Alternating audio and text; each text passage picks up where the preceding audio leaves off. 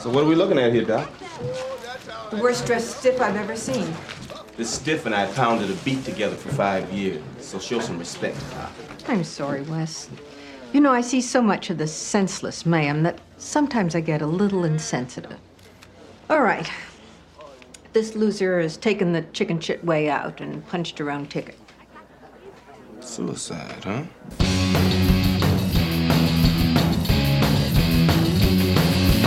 Junk food supper. Junk food supper. Junk food supper. Junk food supper. Junk food supper. Junk food supper. Junk food Junk food supper. food supper. Junk food Junk supper. food supper. Junk food supper. Junk food supper.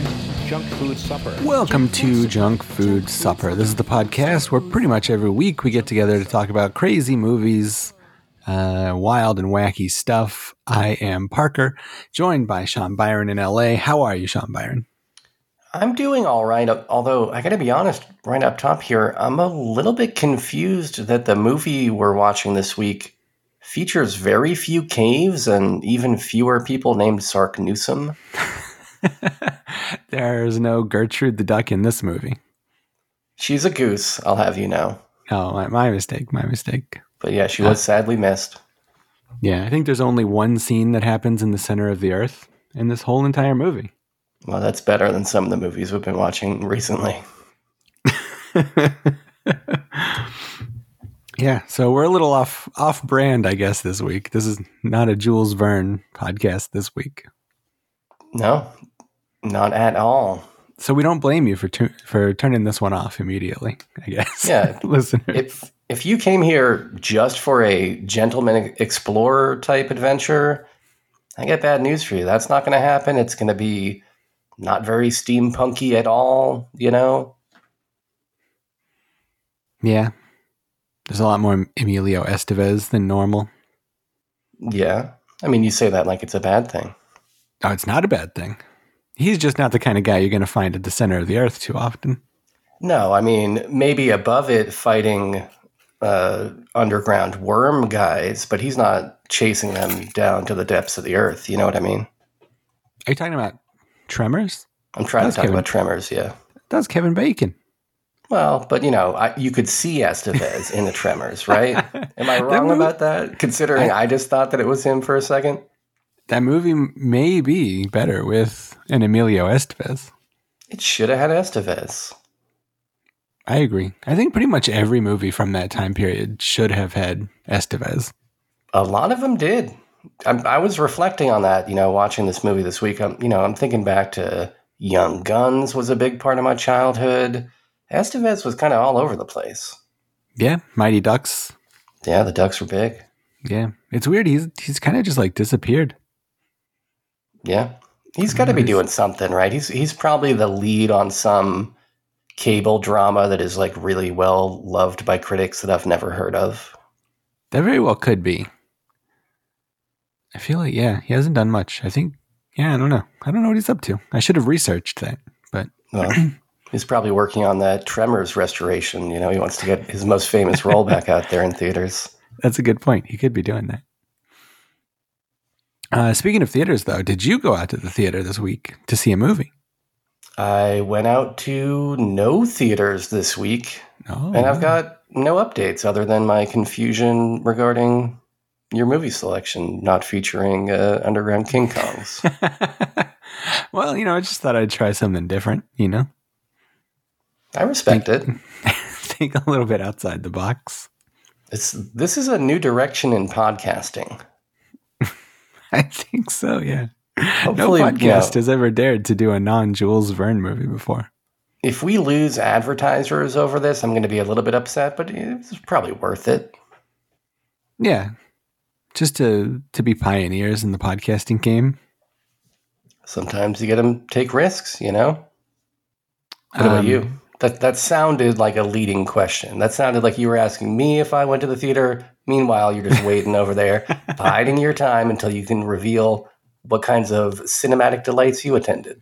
Well, I was actually curious if you had gone to the theater. There's a lot of good stuff in the theaters this week. There's, um, I mean, obviously that Scorsese movie still in the theater that you should probably see in your life. Uh, the new Taika Waititi. I know you like that Taika. You like the boy, right? You like the Hunt for the Wilder People. Yeah, I liked the uh, his vampire thing. What we do in the shadows. And you really enjoyed Thor Ragnarok, which you saw on opening day at the Mann's Chinese Theater, if I recall. Yeah. Loved it so much I was willing to shell out the most expensive ticket prices in the nation. See, you're a big fan of his.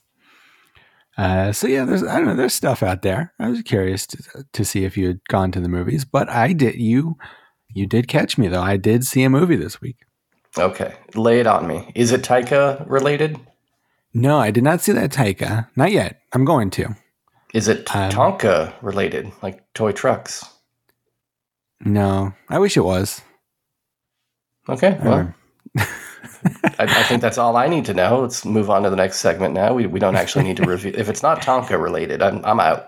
Okay, our first voicemail is from Mr. Brian. Here, you- here he goes. right. Um, I saw Thanksgiving, the Eli Roth movie. Oh, Now, I, and well, I liked it a great deal.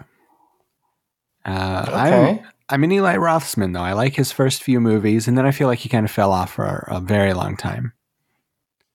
Um, for the most part, I like Knock Knock, sort of, but um, yeah, this was this was great. This was like the stuff that I kind of assumed that he would be doing. Like he made these Hostel movies a while back, and like everybody was like, "Oh my god, this guy is like a a fresh voice in in horror." And then he started hanging out with Quentin Tarantino and did like yeah, kids movies for Spielberg and did yeah, like Jack Black in House with a Clock in Its Walls and all this kind of stuff. yeah, he was doing that stuff and like he did Green Inferno, which was like very stupid, and uh, Death Wish remake, which seems very an- atypical for him to do, like to do a Death re- Wish remake.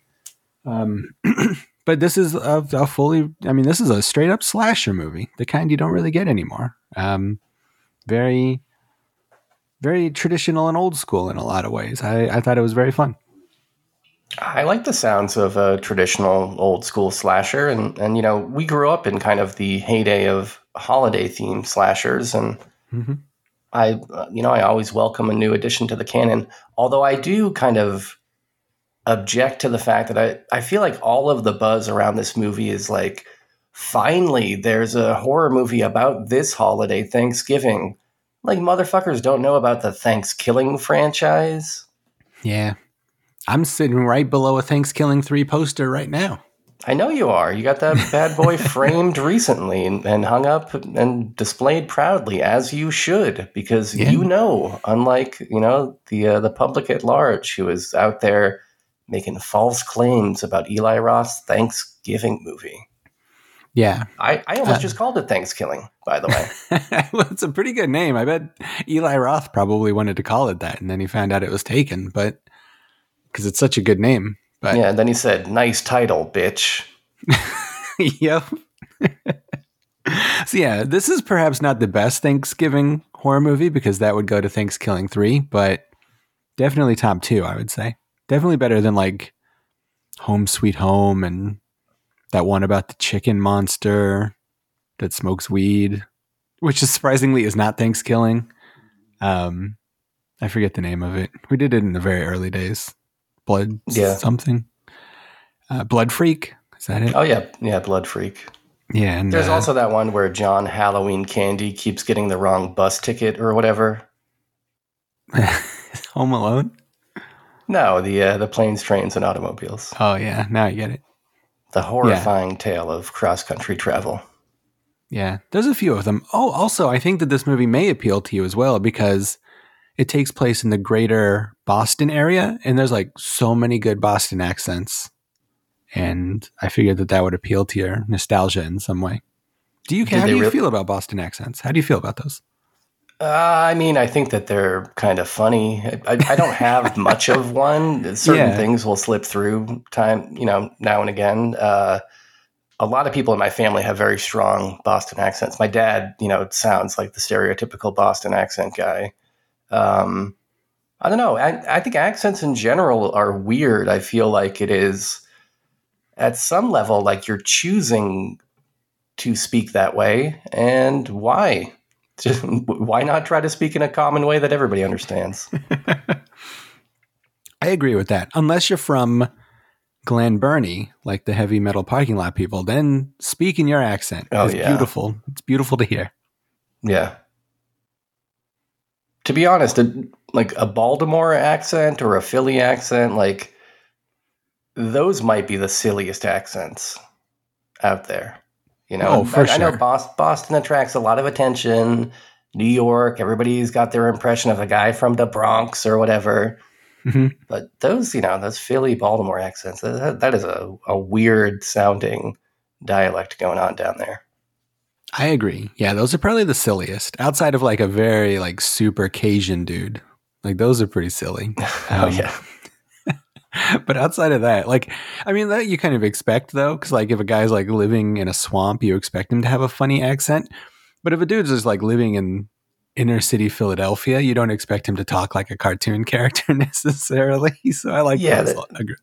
The Those. Cajuns, you got to give them a you got to give them a pass because it, it's a combination of swamp living and I mean you've got like the the ghost of the French hanging over your entire region. So of course you're going to sound bizarre when you try to Mhm. talk. That's true. Same with uh, French Canadians. Although it's it's a, I mean, I guess their their accent is just French. It's not very silly. I don't think. Yeah, I mean, I, more wonder, so. You know, I wonder if if there is a distinction there where like French people find that to they probably find that to be hilarious, right? When they hear a French Canadian talking. maybe so. Yeah. If we have any French listeners, let us know. Do you think French Canadians sound silly, or vice versa? If there's any French Canadians out there, do you think the normal French sounds silly? We need to know. I would deeply like to know. And uh, just in general, what are you? What accents do you guys think are the silliest? Let us know. Call us up. You think they really shot this uh, Thanksgiving movie up there in, in Massachusetts, or am I going to be looking at like Northern California with some some fake Boston landmarks in the background? Uh, that's a good question. I've never been to Boston, so I'm not totally sure, but it looked cold. So I would wager to guess that maybe it is actually shot up there. You convinced me. If it's cold, hmm It definitely looked cold. Well, speaking of cold weather, I thought it might be fun to look at what our choices might be between now and the end of the year for escaping the cold weather, getting inside of a nice, toasty, warm uh, movie theater auditorium. Uh, Bowman, what I'm saying is we should look at what's coming out in movie theaters between now and the end of the year. Oh, our first segment. Yeah, this is a great idea because I only have one theater in my town, so I don't get to look at like the the marquees or like the uh, the posters or anything like that. I very rarely know what's coming out to theaters nowadays. So this is a wonderful idea. Yeah, and I, I figure it will do you a service. It could do our listeners a service, and more than anything, it, it seems like a nice, easy way to get a segment out of the way up up top here without having to stack rank every movie we've ever reviewed or some insane uh, quest like we were on last week. well, that quest paid off. You know, It did, We now yeah. have an official rankings. If somebody comes up to you on the street and says, "Hey, can you rank the first twenty movies of your podcast?" You could just pull out your phone and do it right then and there. You wouldn't even have Yeah. to think about it. yeah, I've got the proof. hmm I can do it, and I can prove that I can do it, and you Yeah. can't tell me that I can't. Exactly. Well, another thing that I can do is look at this calendar for uh, you know the remaining theatrical releases of the year. I guess you know we might as well look at November while we're still in November. So uh, maybe we'll start this off with the weekend of, well, I guess the week of November twenty second. So is this how movies are released now? It seems like movie releases have pushed to like Wednesday now. Is that like typical. It, it used to be Friday, and then it was like mm-hmm. Thursday night at midnight, and now I think it's just like Wednesday at five p.m. or something. well, I think this week is atypical because of Thanksgiving, but I, but yeah, I think movies generally open the thir- that Thursday in the afternoon, and yeah, it used to be like Thursday at midnight. Then it was like Thursday at eight p.m. Now the new movies start Thursday at like three here, so but I think because of the holiday, they're adding an extra day to it. So yeah, everything's opening Wednesday. Okay. Well, I think that I guess that makes sense. You know, people want to see these movies over their holiday break. I got to be honest, you know, there are six major, quote unquote, major re- releases listed here. I think only one of these appeals to me. Uh, but we got Saltburn, The Holdovers, Wish, which is a Pixar movie, I think, or is it Disney? Um, some documentary in French that I'm not even going to mention. Uh, some Japanese movie called Monster that looks like a thr- like kind of thriller thing, and then Napoleon is the one that is of interest to me. Yeah. I, I'm interested in a few of these, but I think Napoleon's the one that I'll see first. because you're such a big Ridley Scotsman. Well, I do hate Ridley Scott, but I don't know. This looks really good. And this is also like one of the last times we'll ever get to see like a big budget historical movie. Like these things are going to go away in the next five years or something and never return to theaters ever again. And I mean, this is barely in theaters. I mean, this is like an Apple Plus thing that they're just putting in theaters to to get uh, Oscar nominations. So we're only getting this through a loophole. It seems like. Um, so, so yeah, so I, yeah, I get, and I like Joaquin Phoenix. So I mean, I feel like I got to see this. Yeah, well, and I mean Ridley Scott, love him or hate him, he is a guy that's been making these kinds of movies now like since the 1970s, right? Like The Duelist is kind of in this vein and he's a guy I think you you can trust to you know, uh, find his way around a historical period piece and sure the costumes are going to be great and hopefully there's some cool wartime battle scenes and stuff like that. Um, I'm going to try and get out to this. I don't know that it's going to happen this week. I, I hope it runs for a little bit so I get a chance to see this like over my Christmas break, maybe. But I, I also feel like this might be the kind of movie that just kind of comes and goes real quick because trying to get audiences out to a movie about a a French general that's you know it's three hours long. Like I know Napoleon has name recognition, but I don't know if that's really like mass market fare. Yeah, I yeah, I think it's hard for even like the biggest of blockbusters to stay in theaters for four or five weeks. So you may need to see this sooner rather than later. Yeah, I might need to make this a priority because I, I liked um, Ridley Scott's last uh, kind of epic movie um, that he did with Matt Damon and Adam Driver. The name that I'm blanking on right now, but was also set in France and was pretty good. Yeah, I think I haven't seen that one. I think the most recent movie of his I've seen is The Martian, which I kind of liked. Um, but more often than not, I dislike his movies. But I'm, you know, I'll give him a shit, a shot. Like he's, Give him a shit. I'll give him a shit as well. Um, I, a Freudian sleep slip because most of his movies are, are pretty shitty. Um, but I'll, I'll see this. It'll be fun. Um, I'm also interested in uh, the holdovers because I like that. I think it's Alexander Payne, the guy who did Sideways and Downsizing. I like his movies. Uh, generally, they're like kind of like silly middle-aged man movies, you know, like that are like pretty slight, but I don't know. I Yeah. like them. They're they're kind of Paul Giamatti esque movies. Definitely. If there was ever Yeah. a director making movies specifically for Paul Giamatti, it would be this guy. Yeah. Um, and then Saltburn looks good too. It looks like a Bret Easton Ellis thing. Like it's like all these like pretty rich people doing terrible things. I'm not too sure what it's about. I saw the trailer and it it looked intriguing. Uh, it looked like some crimes were involved. So I'll probably see that at some point.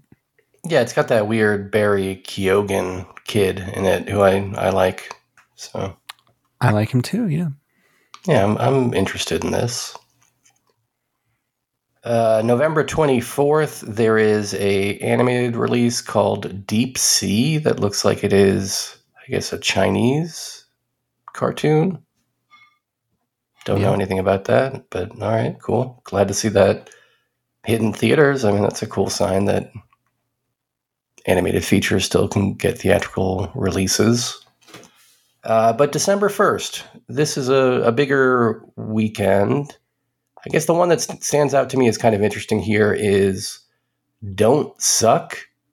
This is a comedy horror movie starring Matt Rife, Jamie Kennedy, um, and then some other comedians like Carrot Top is in it, Jimmy JJ Oh my God. Walker, Russell Peters, and like a whole bunch of stand ups that you kind of like might slightly recognize but won't be fully sure who they are.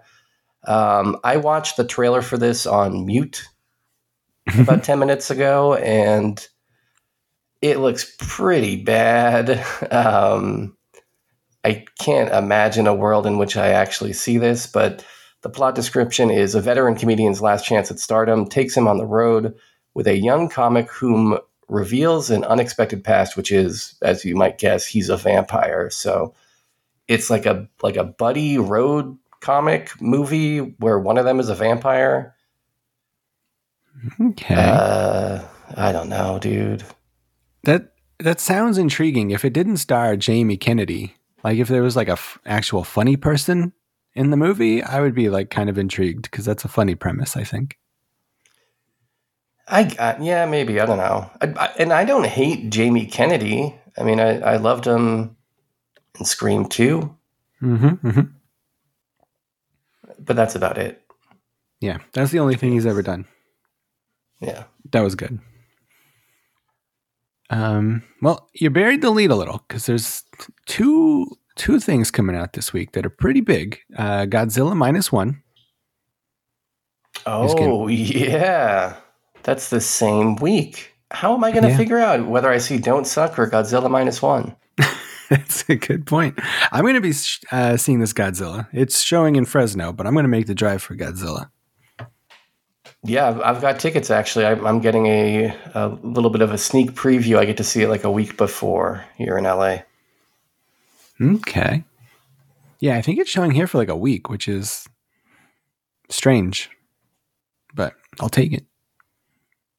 Yeah, they're, I think Uh, they're doing an IMAX screening, maybe just for one day, and the non IMAX might be like a week or so. Oh, okay.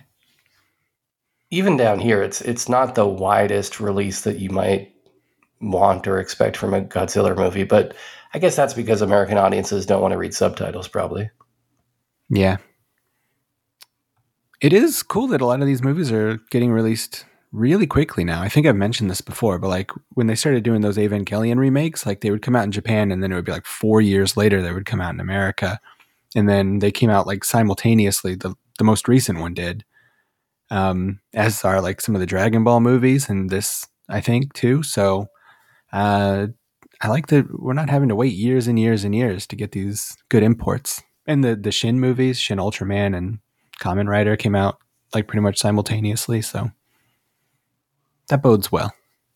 Yeah, I, I think this is like it's been like a month or something, maybe early think it- November. I think is is when this hit Japanese screens, but definitely a, a sh- much shorter turnaround than it used to be. Yeah. Uh, also, we have Silent Night, which is the new uh, John Woo movie starring Joel Kinnaman from the Suicide Squad. And Wait, John Woo, good. the guy that directed the version of the killer that you watched before, yeah, the guy who did the remake of that David Fincher movie. right? Uh, yeah, it's uh, looks pretty good. It's about a, like a deaf guy who's like also killing a lot of people. I saw the trailer for it. I don't really know, but it's Christmas themed, so that seems fun. Okay. Well, speaking of Christmas themes, did you see Candy Cane Lane on this I- list? I am seeing it. I am seeing it. A comedy fantasy. It starring looks like a people a I've never heard of. yeah. Well, starring Eddie Murphy. You, you never heard Oh, of yeah. Eddie Murphy? Oh, I guess I have. Yeah. And then yeah, then also a bunch of people I've never heard of outside of him. Looks kind of like a the Santa Claus with Tim Allen, but with Eddie Murphy instead. Not that Okay. he's playing a Santa Claus type character, but just kind of that sort of family comedy sort of a thing. Yeah. Well, good for him. Yeah, get that money. hmm I'm sure that I'll be seeing you out at the December 3rd re-release of the 48th and a half 48th and a half anniversary screening of Monty Python and the Holy Grail. I will not be there. Actually, I don't. Maybe I've never seen it. I feel like I should go see it. 48th and a half anniversary. That doesn't even make sense. That's stupid. That's a dumb joke. No, I'm not going to see this. Uh, will you be more likely to see How the Grinch Stole Christmas on December 3rd? Also getting a re release. This one just called a 2023 re release. I didn't, Um, didn't calculate the, the actual anniversary. yeah, I might see this just so that it makes more money that week, that weekend than Monty Python. You know, just to to, to vote with my dollars. Well, I see how you do. I see how you do. Did you see this, or you know, back in the day when it came out? Uh, I don't remember. I think I might have watched it like at like a family Christmas thing at some point, but I'm not totally sure. It's pretty bad. Pretty Yeah. bad, considering that original cartoon is, you know, incredible. It's perfect. That's a good one. It is a good one. The Abyss coming out again December 6th. I don't care about The Abyss. I think it's very overrated. Yeah, me too. December 8th, The Boy and the Heron, the final Hayao Miyazaki movie coming out from Studio Ghibli. Uh, I have tickets to this as well. I'm, I'm excited to be seeing this uh, in a couple weeks. Love those Miyazakis. I respect the Japanese of this country. Mhm. Excited to see what his final movie will be. Hopefully, it doesn't have questionable politics in it like some of his more recent movies have. what a, what kind of questionable politics does he have?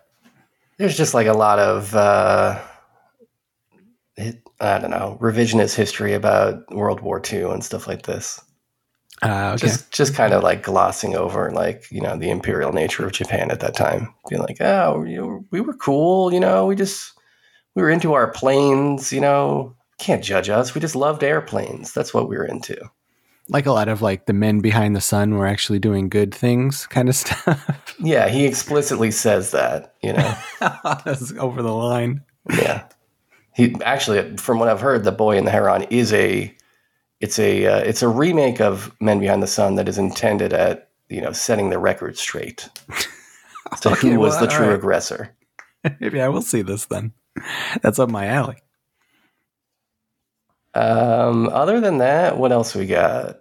We got poor Oh, things. Poor things. This is a big week, man. I'm excited for Poor Things. I love Yorgos. Seen almost all of his movies. I think there's like one early one. Yeah, Kinetta, I have not seen, but seen his other movies and uh, fucking love them. So this is going to be weird. Uh, you still haven't seen any Yorgos movies? Is that true? I've not seen any Yorgos, Even The Favorite? especially not the favorite. Damn, dude. I was I like- actually supposed to see the uh, the Killing of the Deer movie a couple weeks ago, but then somebody took it off the junk food dinner schedule and replaced it with a Journey to the Center of the Earth movie. Who the hell would have done such a crime? I don't know. Kevin, I think Kevin picked that.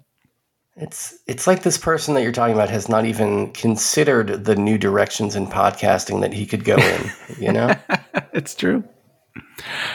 Um, but yeah, I, it says here that this movie's limited, so it might be that my only chance of seeing this on a big screen is to see it that weekend that I'll be in LA. So it's possible that I'll be making you see this with me.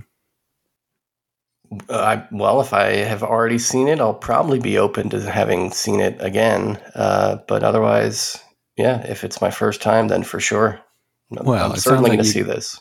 You're going to be seeing The Boy and the Heron on Friday, and then what are you going to be doing Saturday? You're you're wide open unless you go to a double feature on Friday. I feel like I got a pretty good shot of making you see this for the first time. We do run the risk that the Phantom Thread re-release gets a bigger screen, and I spend Oh, all yeah. day Saturday watching that on a loop. Mhm. yeah, I did see that that was coming. I was scouring the the local LA theaters to see what was playing that in those days that I would be down there, and wouldn't you know it, just Phantom Thread. Well, yeah, but this this should be good. You know, it's kind of Frankenstein adjacent, Yeah. and it's got Emma Stone, Mark Ruffalo, Willem Dafoe, and uh, this dude makes weird movies. You know, and and makes weird movies at a budget that very few other people get an opportunity to do. So, and I always celebrate that. Yeah. I'm excited to finally see one of his movies. You got time between now and then to, to catch up. Go go watch The Lobster. I think you would like Oh. it. Well, maybe I will. You like that Like Colin what- Farrell? I do like him. Yeah. Uh, another movie I would like to see one day: A Christmas Story. I never, Never saw seen it. a Christmas story. Nope, it's coming to theaters December 10th through Fathom Events. I've never. I mean, I've seen like bits and pieces. Uh, like I feel like I know everything from it because I've grown up in America, you know. But like, You know about the Uh, lamp. You know about he's licking the, the pole and his tongue gets stuck to the pole because it's too cold outside. yeah, the BB guns, the Scut Farkus, the uh, the Chinese food. I know all of it. Well, you, you know more about it than I do, and I've seen this movie like 10 times. well, I'll just go ahead and rate it four stars on Letterboxd. I to see it. I like this movie. I mean, I, I think that it is one that for some people it means maybe more than it means to me. Like I, I didn't see it when I was very young. I probably saw it when I was like 15 or something for the first time and I was like, "Oh yeah, this is this is fun," but it's not like I grew up with it. Um, but definitely worth watching. I mean, it's a, it's a classic. Coming out the next day, December 11th, a re-release of Tokyo Godfathers, which is another holiday classic, if you ask me. This is a Satoshi Kon anime. He's the guy that directed um, Paprika and, and Perfect Blue and Millennium Actress and um, just a handful of movies before he died kind of young, sadly. And this is one of his best. Uh, takes place, think, in kind of the gap between Christmas and New Year's, maybe, or, or maybe it is New Year's Eve. Um, but it's it's a holiday time movie uh, centered around uh, a few homeless people in, in Tokyo, and uh, it's it's really good. I've heard good things about it, but I th- I've only seen like one or two of this guy's movies, whichever ones we've done on the show. But I've seen, and I I believe I liked them, if I remember correctly. Yeah, you, you liked that Perfect Blue, don't you remember Oh, that with the, uh, yeah. the the stalker? It was kind of Lynchian in a way. I did like that. Yeah, I like. Well, I like David Lynch, so yeah, I, I I must know have you liked it. do. Yeah. I know you do. Uh, December fifteenth, we've got Wonka, which looks very stupid, but it's a musical, so I might see it. But it looks very bad. It looks really bad, right? Yeah, It's Yeah, it's he- frustrating. I mean, I want to like Timothy Chalamet. I actually thought he was pretty good on SNL this uh, past week or the week before. I like that sketch where he played the uh, the the big moon up in the sky that was singing or whatever. I thought that was fun, but um, I don't know, dude. Yeah, this looks bad. yeah. Willy Wonka doesn't need an origin story. Like, I mean, I, Yeah, I guess all you can do with this is like either just remake it or like you can't really do a sequel to it. Although I think there is a sequel book, maybe, so maybe you can. But like, yeah. So I guess they just need, you know, wanted to do something with the IP and didn't want to just remake it again. So you got to do a prequel. But like, who cares? Like, I don't care how Willy Wonka found his Oompa Loompas. Like, who gives a shit? It is weird that they haven't tried to make the Glass Elevator, you know, the the sequel book into a movie, as far as I know, because yeah, I think the thing that people care about in that original movie is Charlie's adventures in in the chocolate factory. You know, it's it's about him and uh, seeing him develop. You know, into I, I think in, in the sequel, I think he develops into being like the Wonka figure. Like he takes over the, if I'm remembering it right, if he takes over the uh, the factory, that would be cool to see rather than just, yeah, Timothy Chalamet discovering Oompa Loompas on an island or or whatever this will be. Yeah. Uh, after that, on December 22nd, we got Aquaman and the Lost Kingdom. I don't know why I said that excited. I, I'm not excited about that. uh, the first one I, I didn't like very much, and this one looks exactly like the first one. Yeah, I mean, I, I never saw the first one. I liked DC Comics as a kid, but I didn't ever care about Aquaman one way or the other. And I don't think anybody ever did. I, I don't think there ever was an Aquaman fan in the world. So at most, you, you know, you get indifference, which I think is where I land. You know, a lot of people would probably say Aquaman is the subject of ridicule Mhm. and uh, probably so will will be this film. I'm guessing. I, I don't think this will make money. Yeah, I think you're probably right. The first one somehow made like a billion dollars. It was like the most successful out of all the like Snyderverse movies, I think, except for maybe Wonder Woman, which blows my mind. But uh, yeah, yeah, I can't imagine them having that lightning in a bottle twice. What's this American fiction movie? I don't know. Looks kind Oh, of from- interesting. Jeffrey Wright's in it. I like him. He's a good actor. Written and directed by Cord Jefferson, who I don't know much about, I guess he worked on the Watchmen TV series. Okay. Wikipedia says nothing about the plot. Okay, frustrated novelist who's fed up with the establishment that profits from black entertainment that relies on tired and offensive tropes to prove his point. He uses a pen name to write an outlandish black book of his own, a book that propels him to the heart of hypocrisy and the madness he claims to disdain. Seems like it might be interesting. Um, I mean, especially if there's kind of a comedic bent to it. I could see this being kind of like what was that that white voice movie that we watched? Oh, um, sorry for bothering you. Yeah, yeah, yeah, yeah. Maybe it's if it's kind of in that vein. Looks like it is Yeah, comedic. Keith kind of, in it, Yeah, and he plays a character named Willy the Wonker. So this may be the best Willy Wonka movie of, of the year.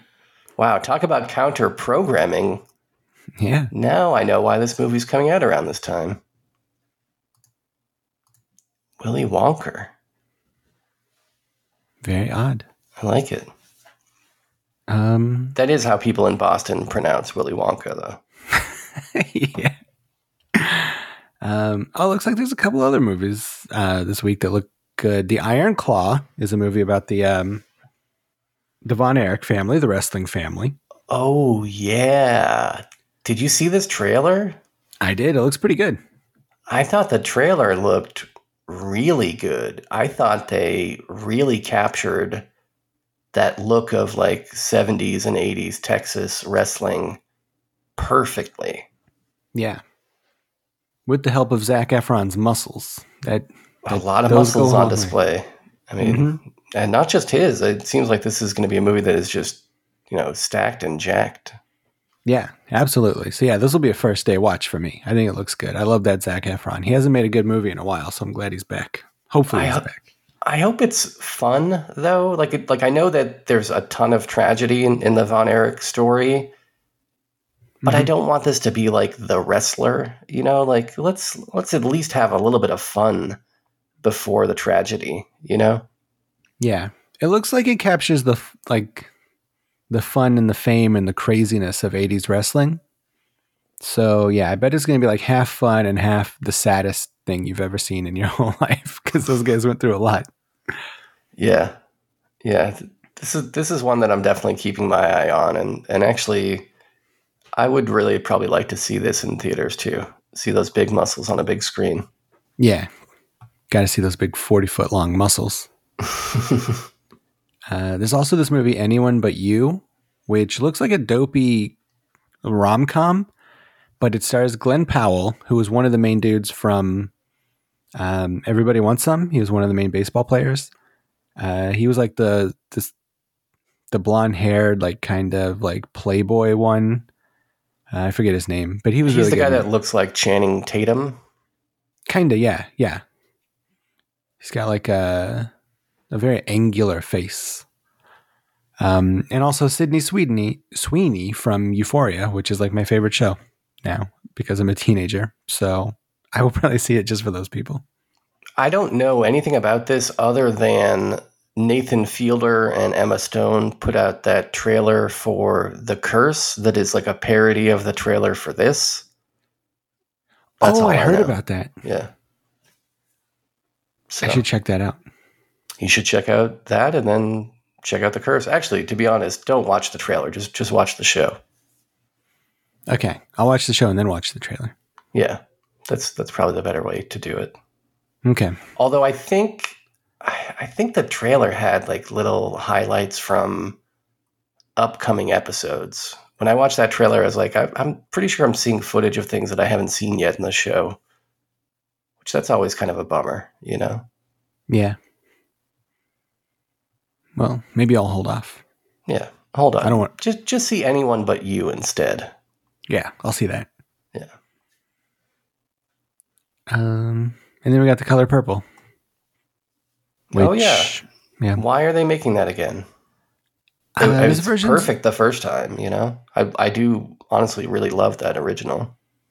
That's uh, I haven't seen that one. That's like one of the few Spielbergs I haven't seen still.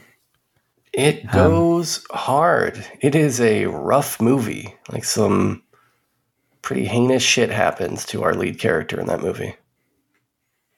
Well, then that makes me even more confused that this is a musical version of that. Well, they make sad musicals, right?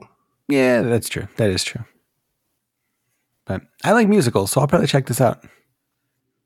You got to check out that original first. Yeah, I probably should.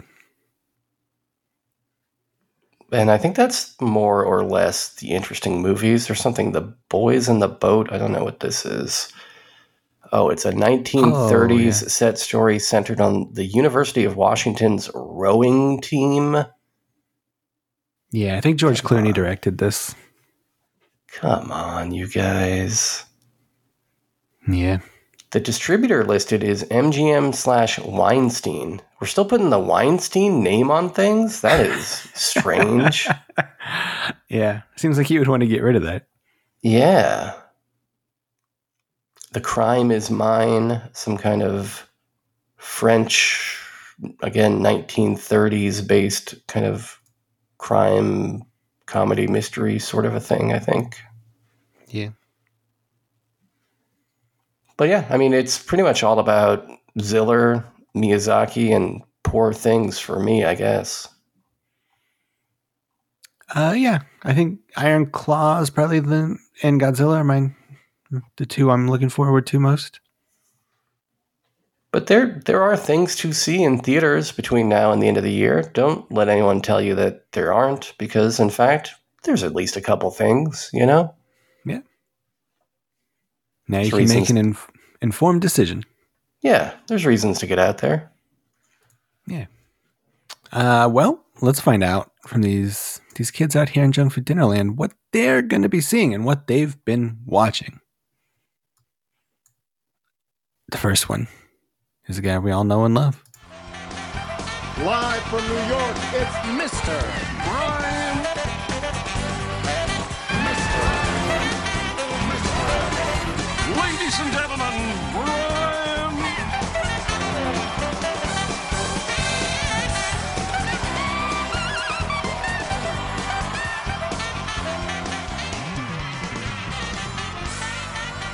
junk food supper this week. If it's not supper, I apologize. Then junk food dinner. Anyway, junk food dinner, junk food supper. What is up, my friends? Mr. Brian calling from the streets in New York. Calling from the streets now, doing my reporting. Um, just wanted to call in and wish Kevin Moose, Parker Bowman, Sean Byron, happy Thanksgiving. Thankful for all the wonderful content and episodes you put out each and every week. Uh, hope you guys have a nice holiday. want to wish everybody in the Discord happy Thanksgiving. Uh, all the listeners, happy Thanksgiving. Happy Thanksgiving to everyone. Um, and yeah, that's it. Oh, um, one quick question. The other thing I, I noticed, I think somebody tweaked my theme song, added a little audio of me saying Mr. Brian in New York. Um, do I have that right? Um, but I like it, so I'm not sure who did that, but uh, outstanding work. Anyway, happy Thanksgiving to everyone.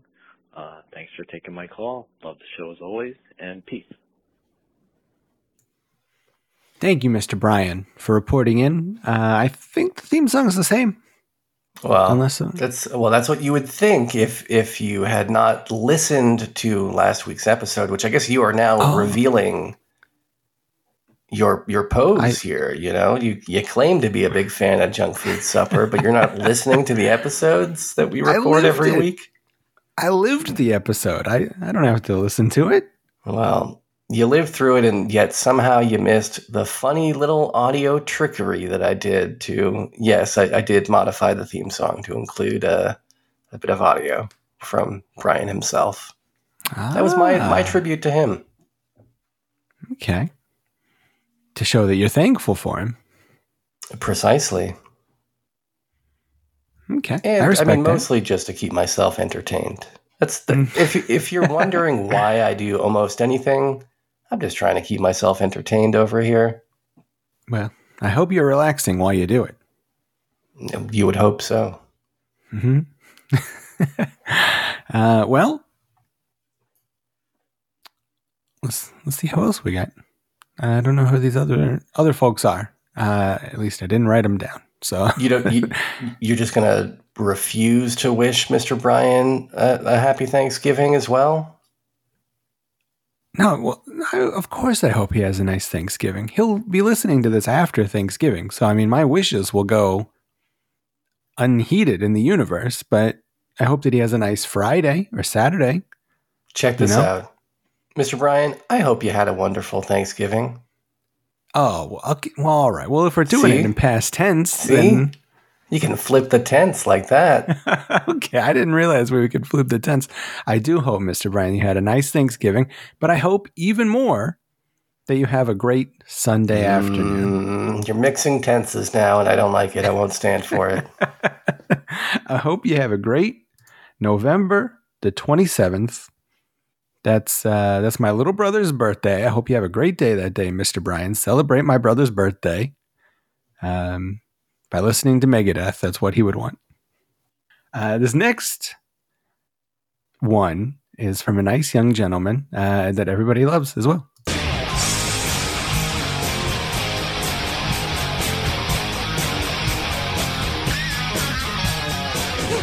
From Kentucky, that's his fucking name. Like calling and he knows our names. He is the person you might find at home just smoking weed. If you're into Porky's, honey, he's got what you need in Kentucky. Child from Kentucky, we're gonna call him to a show, show, show.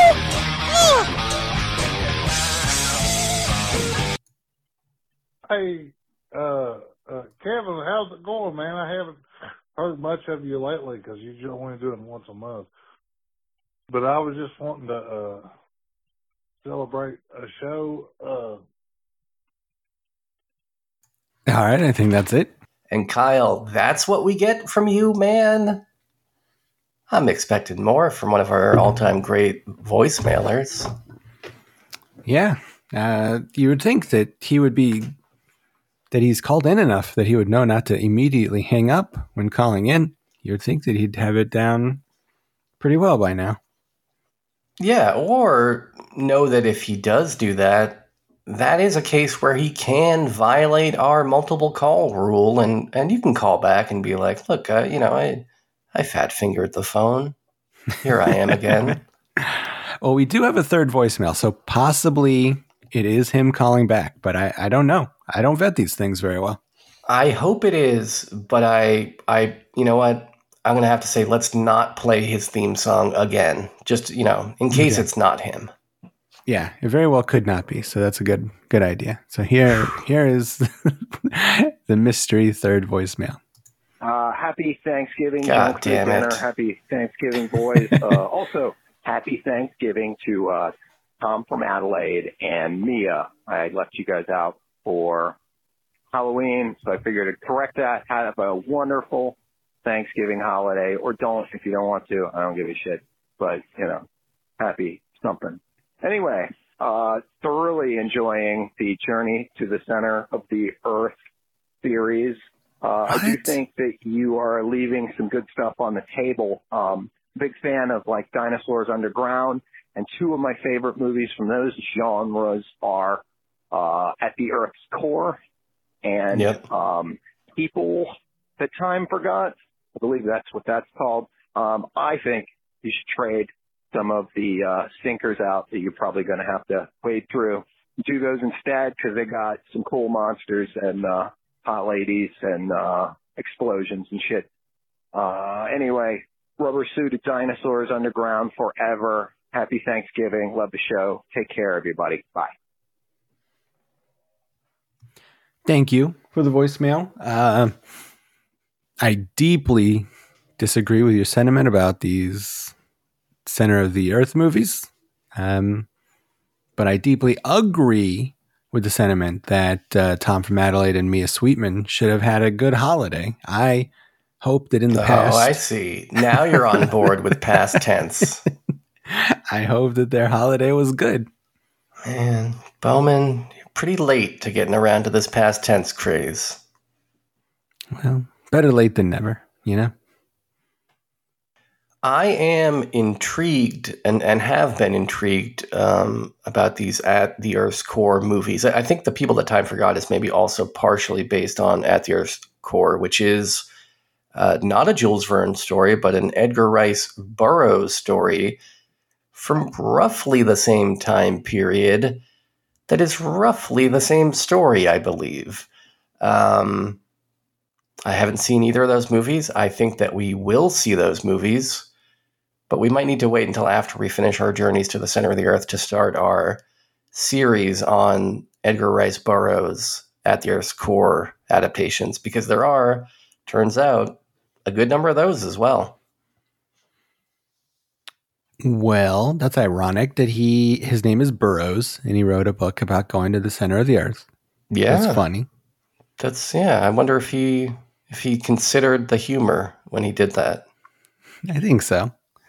Um, yeah, I'm excited for this to to dive into all of these center of the earth movies. I actually just learned that um, Dustin Ferguson has a movie about monsters from the center of the earth. So I'm very excited to watch that one as well as part of this retrospective. That sounds Um, great. I'm I'm into that. I love that. oh, you say that now. You say that now, Sean Byron. But it, it it does feature caves and stuff like that, right? No, he doesn't have enough money for caves. It's just people walking around the goddamn woods and then watching Night of the Living Dead for 30 minutes because it's uh, there's no copyright on that. Do they talk about the center of the earth?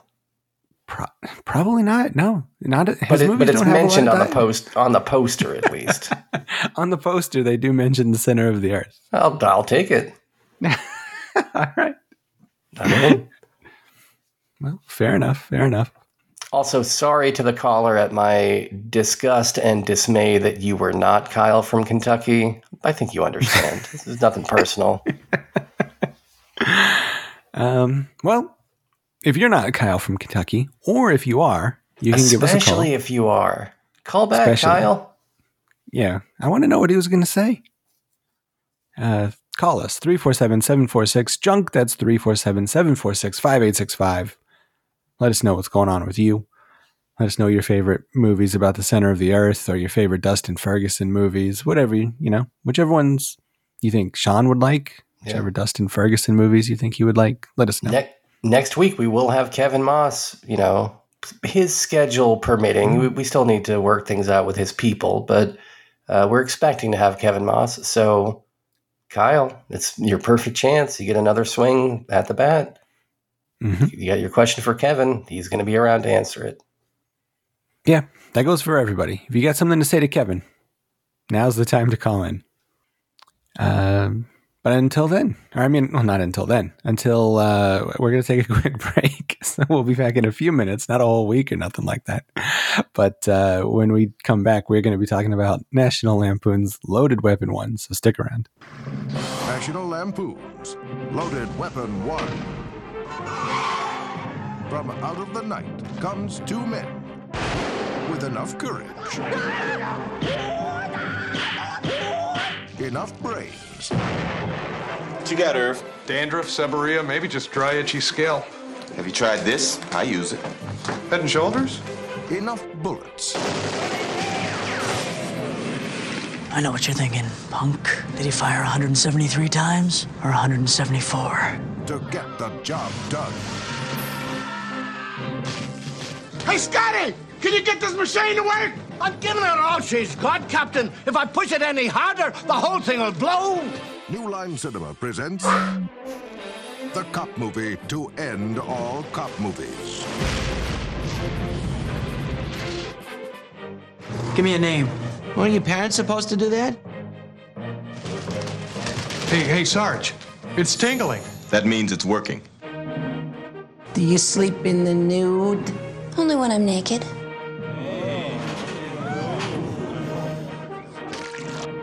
They know never to screw with me. Wilderness girls. It's just a big checkout. Come on, level with me. It's not bad. You'll be fine. You'll be back on your feet in no time.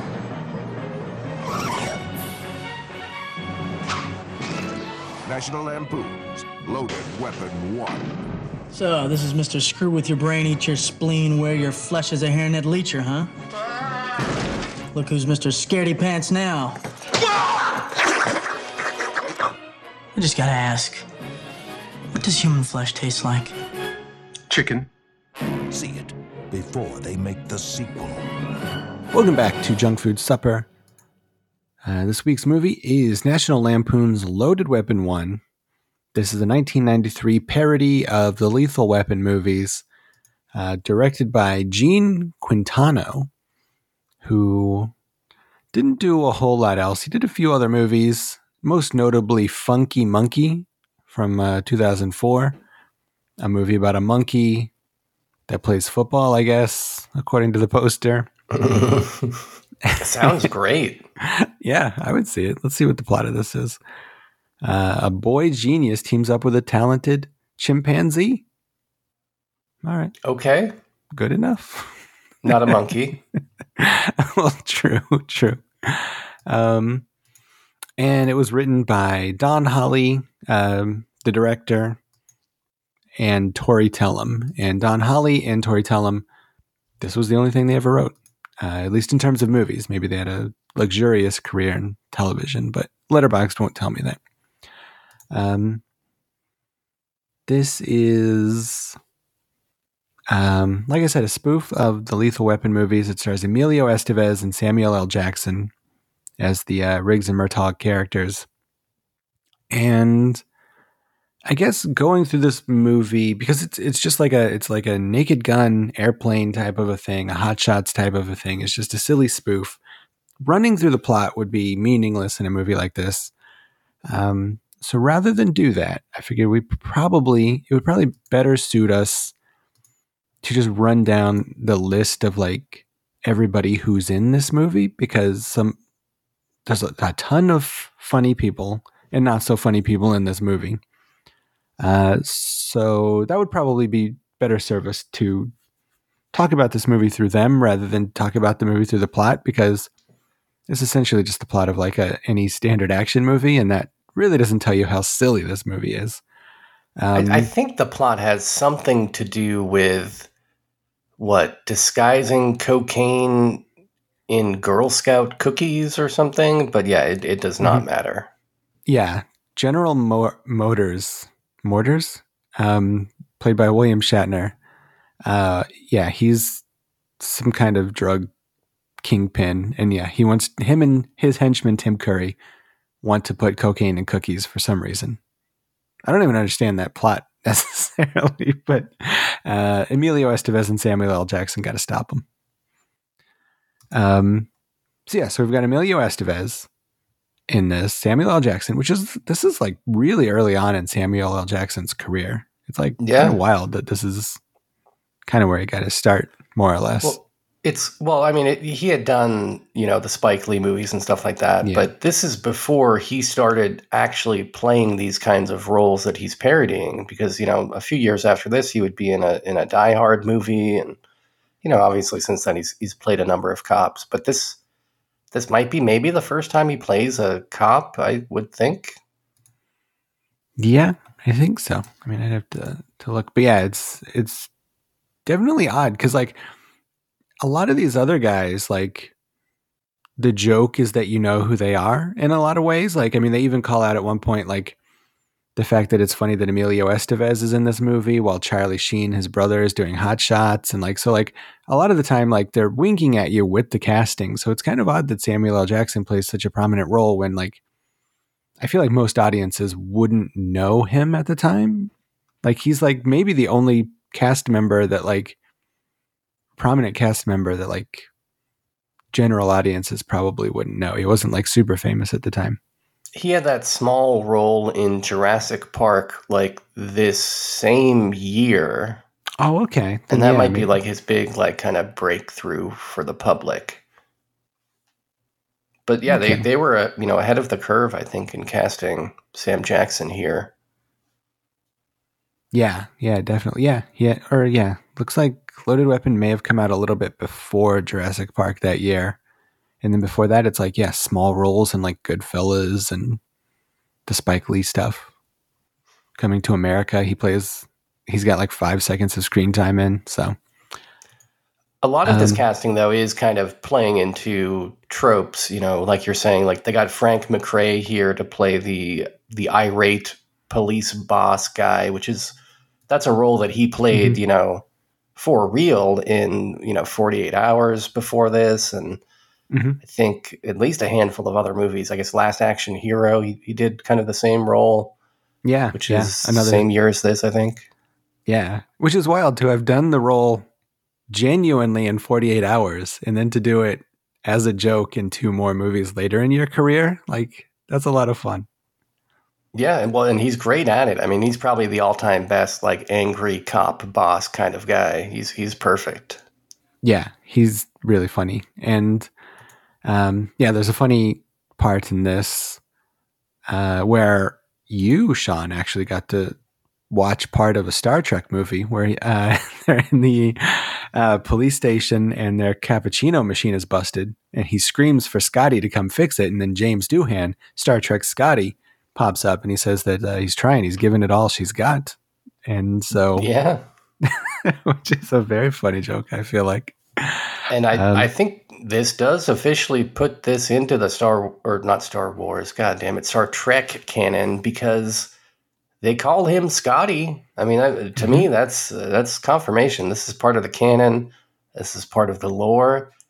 And Mhm. officially, I've now participated in a Spock summer. Yeah, true. You ha- you have done it. This is your first Star Trek movie. It's got Scotty, it's got Shatner, it's got all the things that you need in a in a summer Spock. Oh yeah, yeah. It does have Shatner. Um, I guess I never realized that two Star Treks are in this movie. I mean, I guess it seems pretty obvious in retrospect, but uh, yeah, Shatner. he He's he's good in this though, right? Like that's the thing is like I, I feel like you can forget that Shatner's in this because you don't expect Shatner to have any sort of talent when it comes to acting. yeah.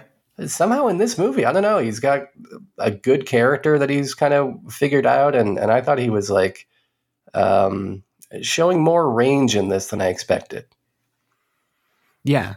Um, yeah, definitely. Yeah, he's really surprisingly funny. And I mean, he's kind of doing like his Shatner thing, but he's also like just being like a super ham. Like there's a scene where he um, has met up with Denis Leary, and to intimidate him, he uh, dips his head into his fish tank and eats a piranha. and like, yeah, so he's just being like, I don't know, like you kind of think of William Shatner as being like a little self serious, maybe, but like in real life. So it's fun to see him just be super silly in this movie. Yeah, totally.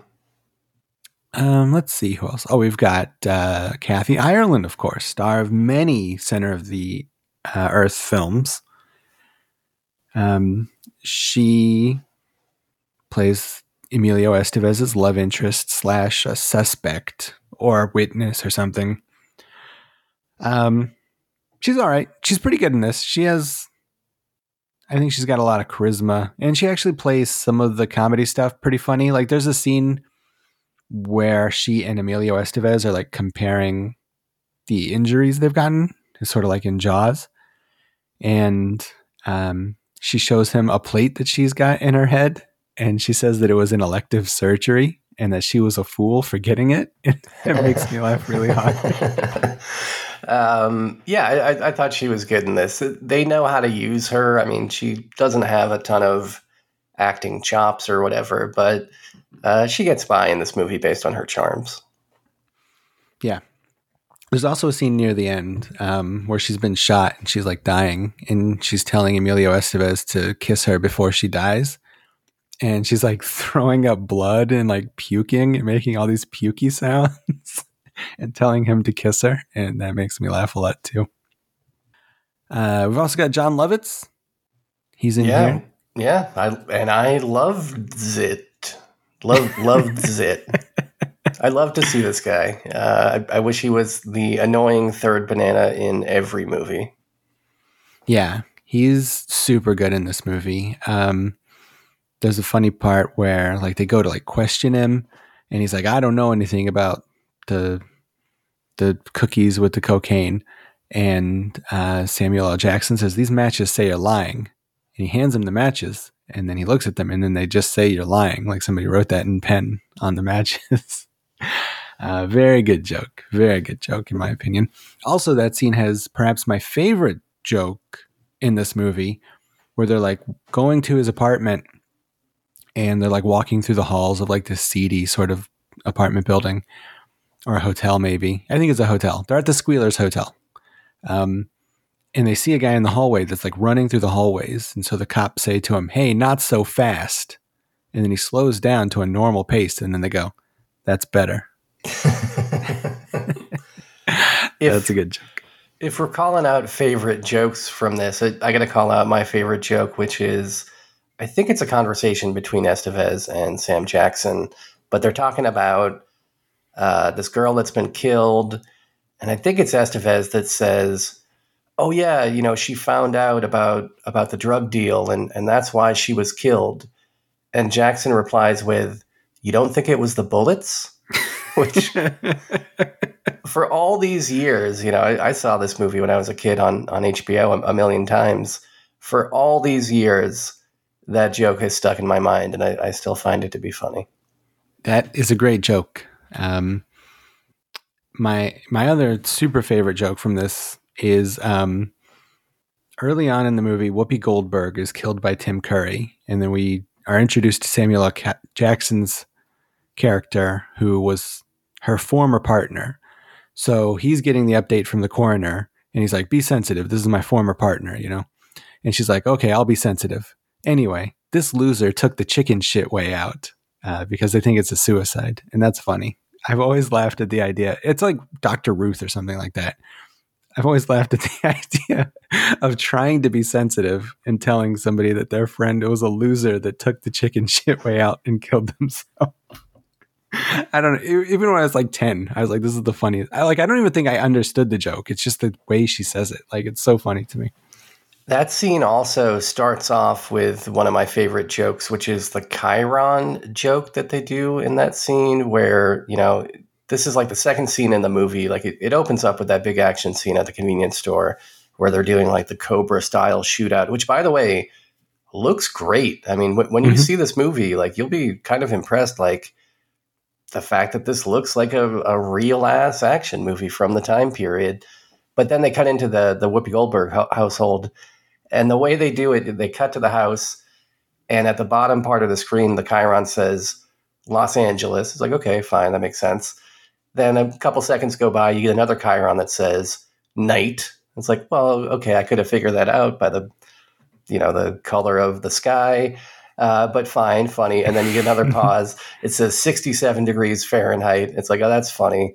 And then it says a house. And then uh, there's a, a bit later where Whoopi Goldberg mentions the time and the Chyron updates to say what time it is and, and all that stuff. And I just thought that was funny, the kind of interplay between the characters in the scene and the text at the bottom. Uh, there's another moment later where somebody, I think it's Estevez, trips over some of the subtitles that are on screen that I think is really funny. hmm Yeah, I like when he does that because he's he trips over the subtitles because there are two Nazis in the like drug cartel, um, and he trips over their dialogue, which I don't even think I realized like what was happening in that scene as a kid. Like I didn't realize they were Nazis. I was just like, okay, they're soldier guys at the drug warehouse. That makes sense. But but they're just actual Nazis. I think they're Nazis. I mean, maybe they're like World War One German soldiers. They're German soldiers at the very least. Let's not make the assumption, Bowman, that every German must be a Nazi. It's a, it's a little bit problematic. That is, you're right. I apologize. Um, let's see. It's Dr. Joyce, by the way, who says that that loser took the chicken shit way out. Um, we've also got Lin Shaye in a small role.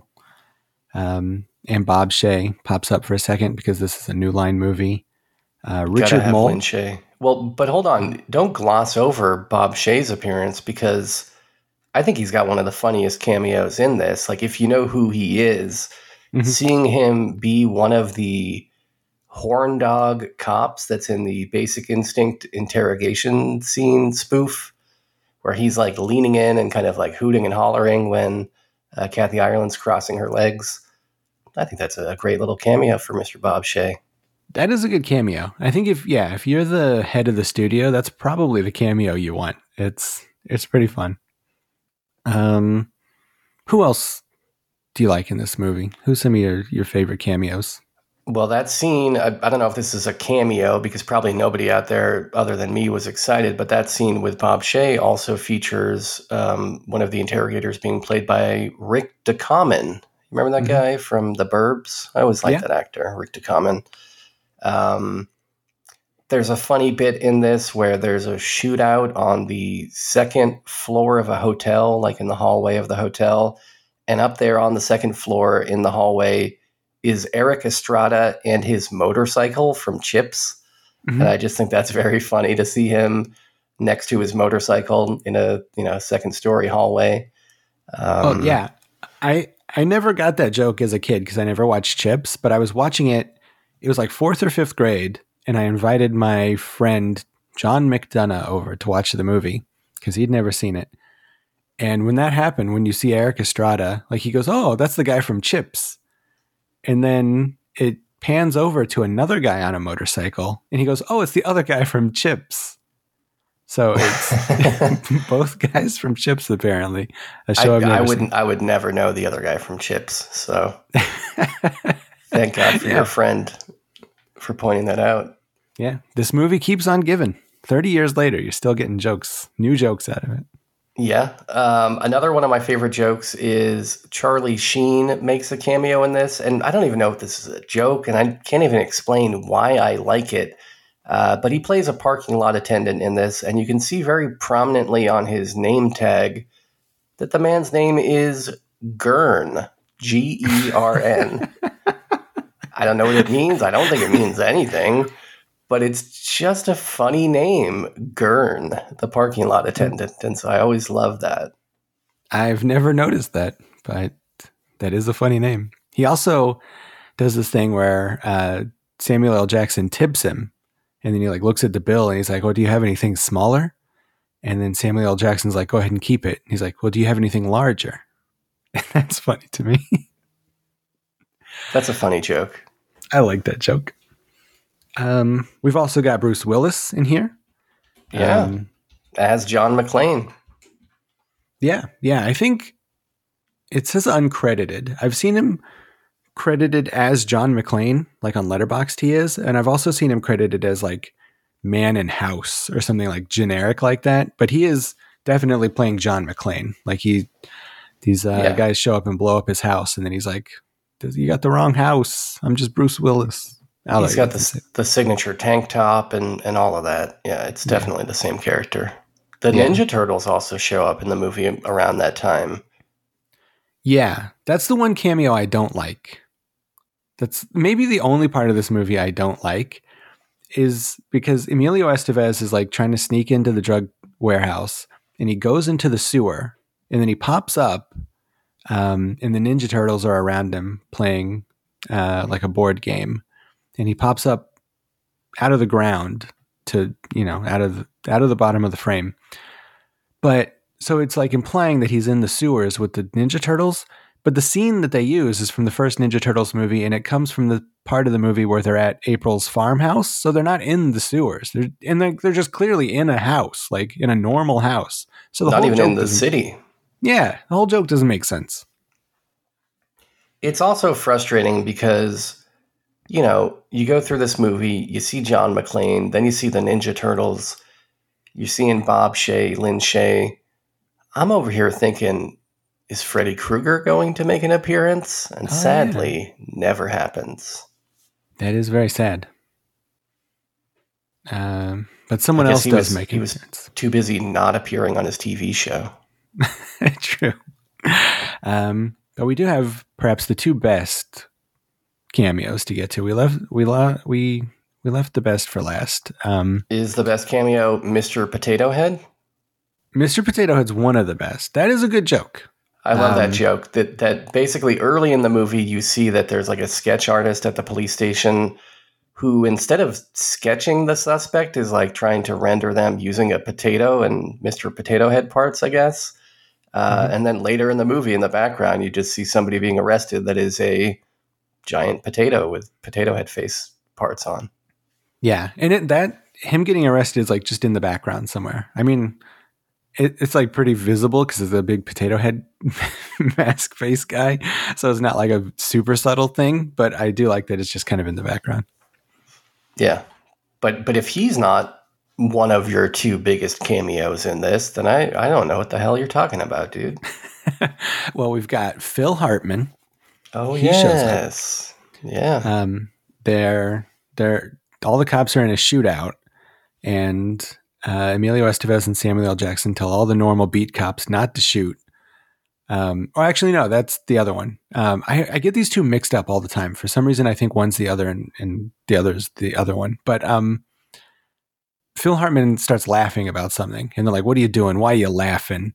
You know, if if you think it's so funny, why don't you make everybody laugh?" And then he goes over and like gets in front of a brick wall and starts doing like stand up and starts telling jokes and stuff. And that's pretty funny to me.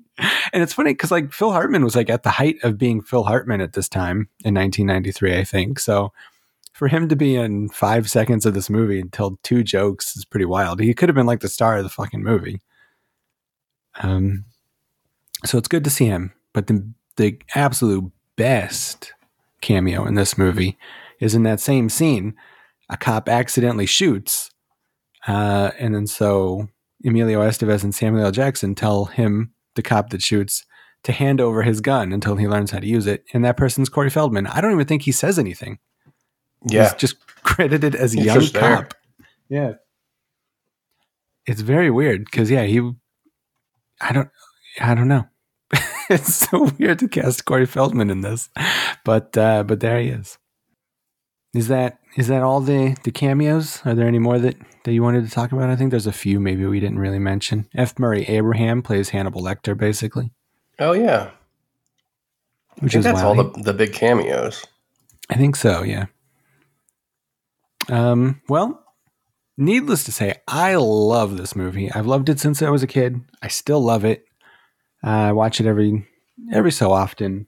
Um, I mean, movies like this are just like they were just like such a great art form for a while. Like Airplane, Naked Gun, Hot Shots, this, and then soon after the entire genre, like the parody genre, just devolved into stupid stuff like epic movie and like all that nonsense where it's like, here's a reference. Is that funny? Like stuff like that. Um, and sad to see because it was a once mighty genre.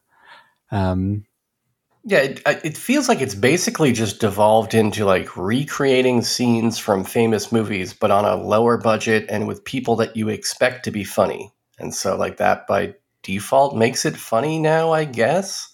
Versus, like, this movie is like, they kind of, I don't know, they kind of replicate the look and feel and scope of like a actual action movie from the day. And then they bring jokes to it, you know? Yeah. Yeah. Um, yeah. One of the reviews I saw on this, I was like reading some of the reviews from from when the movie came out, and one of them said that this movie kind of fails because it resembles an actual action movie too much. Which, I mean, I don't. I think it's like way too funny to do that. I guess, but like, but if you if you were watching it with the sound down, you would definitely think this is just a normal action movie. I think. Especially with the casting you know like estevez and sam jackson you see them in the lead you're like well this could have just been an action movie from the time. Like it they didn't go out of their way to cast like a ben stiller or you know a jim carrey or somebody in the lead like and i think that's another reason that this movie works so well for me is that you know for the most part these two leads are playing it pretty straight and they're capable of playing it straight when they need to and they just let the jokes be funny rather than try and ham it up the, the whole time. And, and there are characters in this that are hamming it up the whole time, your Shatners and guys like this. But to have your leads be kind of grounded, I, I think is what you want. Yeah, I think that's the secret to the success of a lot of this run of spoof movies is because Leslie Nielsen plays the Naked Guns so fucking straight. Like he just plays them like normal movies, and same with Hot Shots. Like Charlie Sheen kind of plays those pretty straight. Um, so yeah, I think that's that's the secret. That's what they don't do nowadays. And Yeah. also, uh, just the writing sucks and stuff nowadays. But um, yeah, but I, I love this movie. It was perhaps the wrong movie to pick this week, um, as the main character Emilio Estevez is suicidal over the fact that his dog left him. And Oh, uh, yeah. I didn't even think about that. yeah, a few days ago, uh, my own little Kepi passed from this earth. Uh, so it was, if this movie wasn't so funny, that would have bummed me out. But it actually cheered me up to watch this movie because it's one of the funniest fucking things in the world. So uh, it sounds like you agree that this is a very funny movie and that you like it a lot. I do agree. Um, you know, this is one that I watched a billion times on a t- on TV as a kid. I think I also, even before it hit HBO, I think I probably rented this from the video store just based on the strength of the National Lampoon's brand, which you know, Mhm. at this point in time, we had not yet learned to be skeptical of.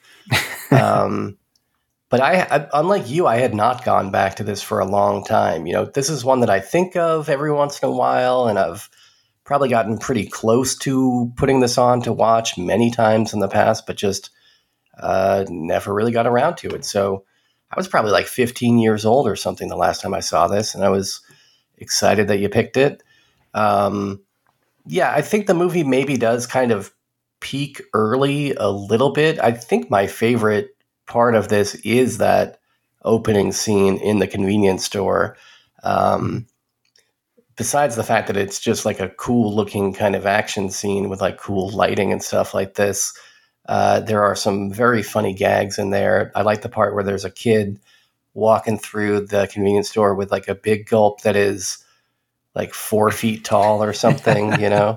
Mm-hmm. I thought that was fun. Um, there's the joke where Emilio Estevez is like reading through some some magazines at the magazine stand, and then you cut back to him, and he's standing in this giant mountain of those little pieces of paper that would fall out of magazines back in the day that you would use to Mhm. like mail in for subscription or or whatever. Um, and there's just like a mountain of those at his feet. I thought that was pretty funny. Um, yeah, just I I don't know. Like the cast is great, like you mentioned. I think Tim Curry and, and Drag is perfect in this. I mean, only Bugs Bunny could have played that role better, I think. And um, yeah, there, there's just tons of like Looney Tunes esque humor throughout this entire thing. There was a joke I noticed this time that I never noticed before, which is um, at the factory uh, towards the end, there's a big explosion. And right before the explosion goes off, there's a sign in the background that just for a split second says next accident one second. And, you know, it's the kind of thing that I probably could not have seen on my tiny little TV in the 1990s. But now with a, a bigger TV, you can enjoy those kinds of jokes. And, and I love it that this movie is full of that kind of silliness.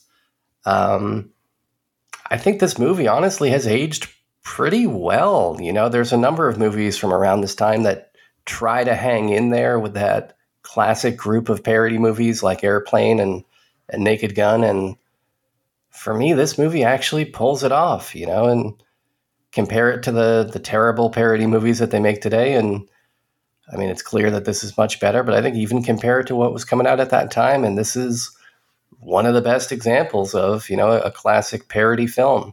It's only 82 minutes long, so it's kind of the perfect runtime, and um, you know it, it doesn't. It's not the kind of movie that will change the world or anything, and some of the jokes fall flat here and there, but I was really impressed with the fact that I still enjoyed this as much as I did. I, I feel like we have gone back to other comedies from the 80s and 90s that I loved as a kid and then was not impressed as an adult. But this, I don't know. I, I still think this is funny, man. I, I, I got a, a good kick out of this one. Well, I'm glad to hear it. And and yeah, like a lot of the comedy doesn't age well.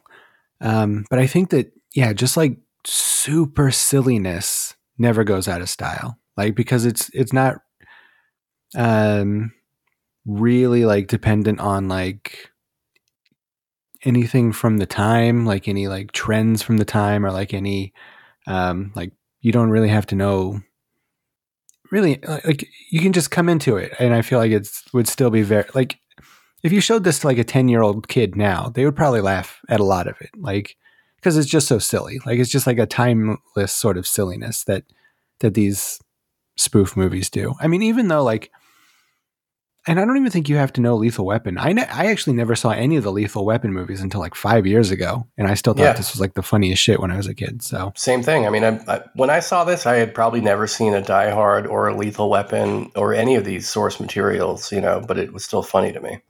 yeah, it's just a, a very a very digestible kind of silliness. Like you said, it's Looney Tunes esque. So very fun. But um but what what about next week? What kind of what kind of stuff are we gonna be watching next week, Sean?